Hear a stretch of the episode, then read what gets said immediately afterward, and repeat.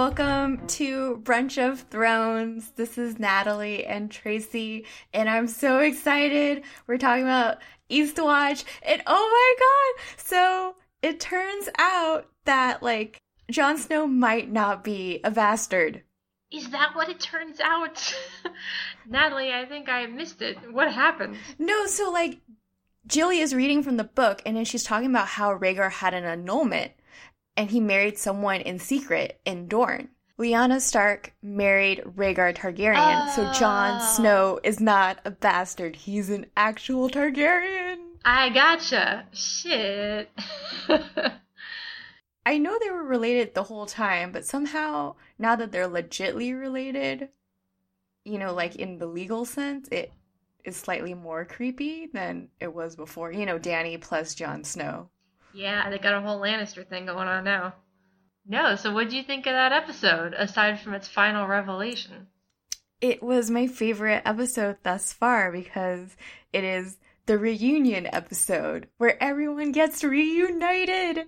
And like there was Bronn, and I was like, oh my god, Bronn's my favorite. And then Sir Davos was like being like, no one listens to me, dad. And and then he was like, my favorite and then the hound showed up and then he's like shut your your talking hole. Let's go.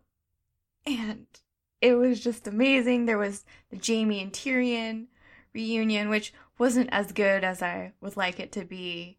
So what did you talk about since now i've gotten out like the thing that i was super excited about? Okay i guess for me one of the most exciting parts of this episode was some great interaction between sansa and arya because I think that I was on the side of, oh, it's going to be so sweet. They're sisters, they're going to team up. And last time we spoke, you were like, are you sure? I was like, yeah, yeah, I think it's going to be real nice and sweet between them at all times. But it looks like it is actually going to be uh, quite nasty. and I'm interested to see how it progresses. Because I thought that Arya was so mean to Sansa. You know, it's been quite a while since I was upset at Arya, I suppose. Well, Arya was kind of a dick on this episode. she was. Okay, so I actually paused it and I tried to read the letter. Oh, what did it say? I didn't pause it there. The camera's too close, but it's something about how she pledges loyalty to Joffrey forever. Oh.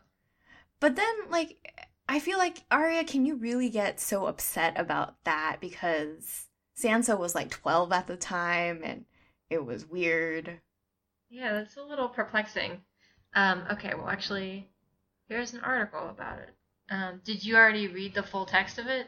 No, I couldn't see all of it. Okay, well, I will read it right now. Okay, cool, read it. Robb, I write to you with a heavy heart. Our good King Robert is dead, killed from wounds he took in a boar hunt. Father has been charged with treason. He conspired with Robert's brothers against my beloved Joffrey and tried to steal his throne. The Lannisters are treating me very well and provide me with every comfort. I beg you, come to King's Landing, swear fealty to King Joffrey, and prevent any strife between the great houses Lannister and Stark. So, we've heard that letter before, right? But that was under duress, right? Yes. I remember at the time being like, oh, yeah, they stood right there and made her write that. And even Robb kind of had this look on his face like, well, of course, they would make her send that. Mm-hmm. I guess I was hoping Arya would be a little more sympathetic to the troubles that others have faced. I, I don't know if compassion is a good survival tactic. Mm, no.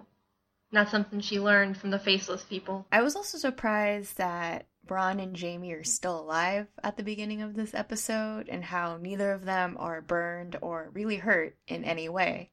Yeah, or captured like everyone else who was there. They must have swam a long way. I don't know how they swam at all. Yeah, like they came out of the water like they were just had just fallen in, but you saw how far away they were from the smoke. They must have swam or been carried along for quite a while. And that wasn't like a river. It was a lake more like. Yeah, and also, hello, why did you not secure the perimeter, Daenerys people?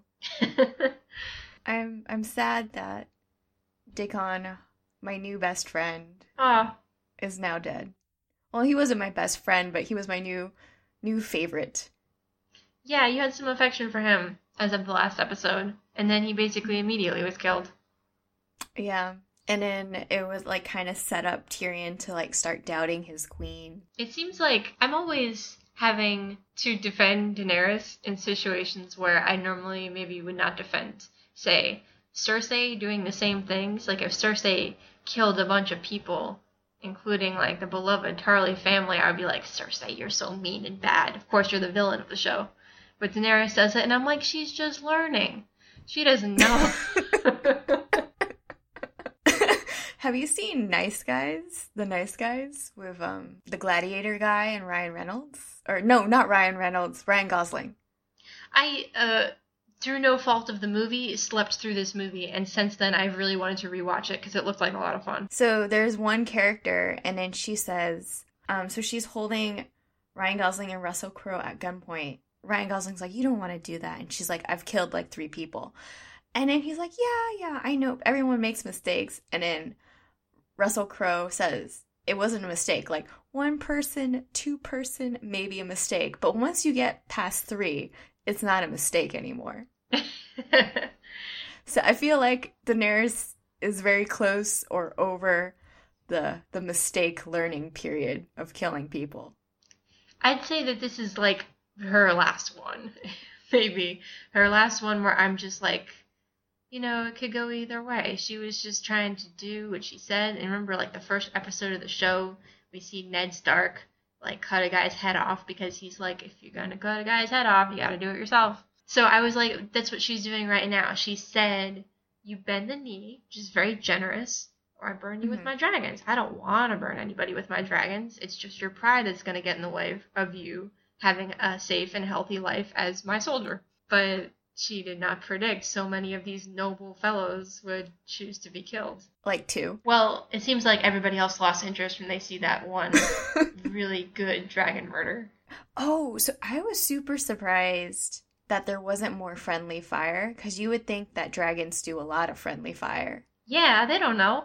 They're so big. And then, but it looks like the Dothraki were completely unscathed. Also, during the scene where Daenerys uh, was riding a dragon towards Jon Snow, who is standing on the side of a cliff, I was like, Daenerys, I don't know your intentions. Are you trying to push me off of a cliff with your dragon? Because I'm not going to touch that thing. I'd rather jump off the cliff. Yeah, no. Why did she do that? Like, why did she do that? Is it like, you will not bend the knee, so I will scare you with my dragon? Like we know as viewers that we needed to have Jon Snow have a tender moment with the dragon because that is what happened. But from Jon Snow's perspective, how do you know that when a dragon is approaching you with its giant nostrils right in your face, you're supposed to pet it? So when I first saw the dragon, I was like, "Oh my god, that's Jon Snow's dragon!" But then you see Daenerys on the back, and then I think it would have been better if a dragon just landed and befriended Jon Snow.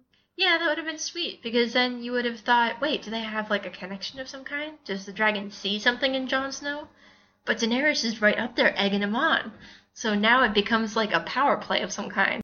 So, you know like how like Daenerys and I think Varys and maybe Tyrion, they have like you know, it's kind of kimono like where one one side of the collar overlaps with the other side of the collar. And then there's like fur lining and I was like, it was totally giving me like a waterbender vibe. Oh, yeah. I was thinking a lot about the outfits in this episode because I know this has been true in the past, but for some reason it really has been striking me this season that Daenerys only gets like one outfit per season. It just makes me think like, do they have clean underclothes? What happens if that one gets burned?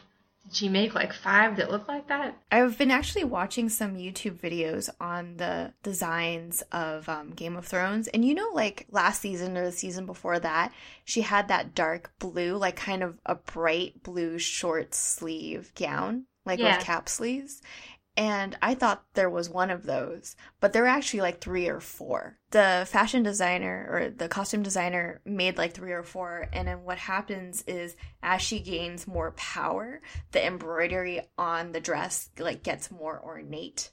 Ooh, cool. But part of me was super amazed, and part of me was like, you think that we're we as an audience are way smarter than we are Cause I watched this on like, I don't know, like a 14 inch monitor. Like, I don't see detail like that. No, but your brain did, as they would say on Red Letter Media.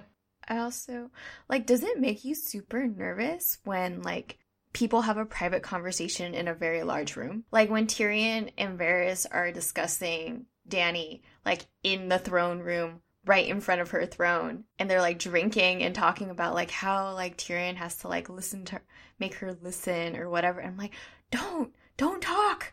Like there's there's people everywhere. She's gonna get mad. And I'm always thinking about spies in this show, but in this episode, there's just a lot of spying in general. Like this whole spy, counter spy between Arya and Littlefinger. We see Arya creeping, and then she like does her thing, and then immediately we see Littlefinger creeping. And you just expected for him to like turn the corner, and then Arya's behind him. I think he's a better spy because he's like totally setting her up right now. I, don't, I still don't know to what end exactly, or at least how he sees it playing out. He probably is trying to get her out of Winterfell. I don't know what he's doing because she could always kill him. Right. And she can also look like other people, which he cannot do. So, do you think Jaime is the baby daddy? I am trying to figure out who else would be the baby daddy. Is there another suitor I'm forgetting about? And forget Euron, that didn't happen. So now I understand why there is a season 8 because I feel like this armistice is going to happen so we can go kill some White Walkers. Hmm. But wouldn't that set up that the final biggest battle is Cersei versus Daenerys after the White Walkers have already been defeated? Good point. Probably not. Maybe they'll take like a good strike against the White Walkers and they'll be very weakened. And then Cersei mm-hmm. can't resist. She got to snatch for the throne. And then they have like a squabble that, you know, settles the whole Game of Thrones deal. And then whoever the victors are strike back towards the Night King and all the rest which is going to be Jon and Dany at this point. Well, I kind of noticed that like there's like Jorah and Jon Snow, and they're probably gonna have like a slightly competitive jostling like Daario and Jorah did like a few seasons ago. But there's nothing respectable about Daario. There's a lot to respect about Jon Snow. No, because I think it will be like Jorah will be like kind of competitive, and Jon Snow's like, "What are you doing? Like, we got to do this What's going on? Like they're gonna have to have a talk, a man talk. I don't know. I feel like Dany is not being very kind to Jorah right now, and she's giving him all these signs, but she ain't gonna marry him. No, but the thing is, even if she returned his feelings, he's gotta know that she can't marry him. That's not how it works in Westeros. You gotta marry somebody for power reasons when you're a queen. But I don't know. Mm-hmm. Maybe she wouldn't have to because she has dragons and she could do what she felt like it would be an interesting twist if you know Jon and Dany are victorious, they're all riding dragons around, and Dany's like, "Well, thanks, Jon Snow. Now you go back to the north, and I marry my man, who I've been leading on for quite a while." I mean, I go back and forth on Jorah. Sometimes he has a real friend zone guy vibe that I don't like, and then sometimes he seems like really the best person for her, and I can never decide. He's too old. But would that matter if they really loved each other? I don't think it should but I just don't know that she does. I think she would have gone for it already if she really felt like that about him. I feel like he loves her, but she needs someone who gives her a little more oomph, like a little more challenge. That was sort of evident when they said goodbye, and with Jorah, it was this very like knightly romantic, like we never did learn how to say goodbye, and then Jon Snow just kind of sassed her and then left. I like that a little bit more when they can sort of have a relationship where there's a little bit of give and take, where he's not putting her on a pedestal. What do you think about Gendry? I am so happy that Gendry's back. He always was a favorite of mine, and I like that he sort of became more badass since we last saw him. A real hammer guy. And he already had the chance to just smash two guys' faces into watermelon. I love that Sir Davos was peddling Viagra. that whole scene was fantastic. First of all, just a great kind of comic slash suspenseful scene for Davos to star in. And then immediately for Tyrion to come tromping down the hill, like, hey guys, don't mind me, the little guy who looks exactly like that one you're looking for. just have some subtlety or you would not have to get those two guys killed. They could have been happily in the brothel, not really having any effect from the crab, but yeah, it was it was great. Where they're like the port's that way, and he's like, "Yes, I was avoiding gentlemen like you," but always with a smile and some coin in hand. Uh, so as we see in the final scene, the Westeros untouchables heading out into the north. Who do you think is going to be killed? Okay, so let, us recap. So there is Tormund, Gendry, Jon Snow, the Hound, the Priest, and Dondarrion? Beric Dondarrion? Is the priest the one who's just drinking all the time? Yes, that's the one. Okay. I didn't realize he was an important character. I just thought that this dude who drinks a lot was in the cell with them and is like heading out into the north like he's going to survive even a quarter of the next episode. I feel like he might die, but it doesn't really matter if he dies because no one cares about him anyway. Nope. And then like Don Dondarrion can die, but he's just he can come back, so like who cares? So I feel like it might be the Hound or Gendry or Tormund. Because we know it's not going to be Jon Snow. They already did that to us once. We just got Gendry back. I don't want anything to happen to him. I totally thought, like, I think Stacy said that he was gonna mine the dragon glass, or that was like a pretty popular theory. And then I was like, why don't they have him doing dragon glass thingies? Because he is like a, he does, he is a sword maker. But maybe that's not good enough for him. Like, I like the scene of Davos sort of coaching him on what he was going to say to Jon Snow, and then he walked right up to Jon Snow. He's like, "I'm the bastard of the king, and I want to go with you to Adventureland, not sit here doing nothing." Like so, the the whole thing where they're gonna bring like a White Walker back, it reminded me of like the scene in the book where they managed to get one of like the hand of one of the White Walkers in a jar, and then um, they brought it to King's Landing, but then they got laughed out of court because the hand just molded and like it just completely fell apart. So I'm kind of wondering if they do get a White Walker, like once they get far enough south and he's like away from the Night King, like does he lose his powers and just turn back into a body? I suppose that would be a really anticlimactic way for that entire plot point to end. You know, it looked awfully dramatic this episode, this whole expedition. And really, I thought the easiest thing would be for someone to fly a dragon out there and snatch one up before they even knew what was happening. Mm-hmm. I don't know. Maybe Daenerys didn't want to do it, and she right now is the only candidate. She needs like there's three dragons, so we need like two more dragon riders. That's what I thought was gonna happen. Is she's like, "All right, Jon Snow, I trust you. Here's your dragon. Bring it back." But I don't know if they're there quite yet. So, what do you think about Sam dropping out of Maester School? Oh, that that was very bittersweet because you could see the way he looked back at that library with that same emotion that I feel when I must leave a library of just oh those beautiful books.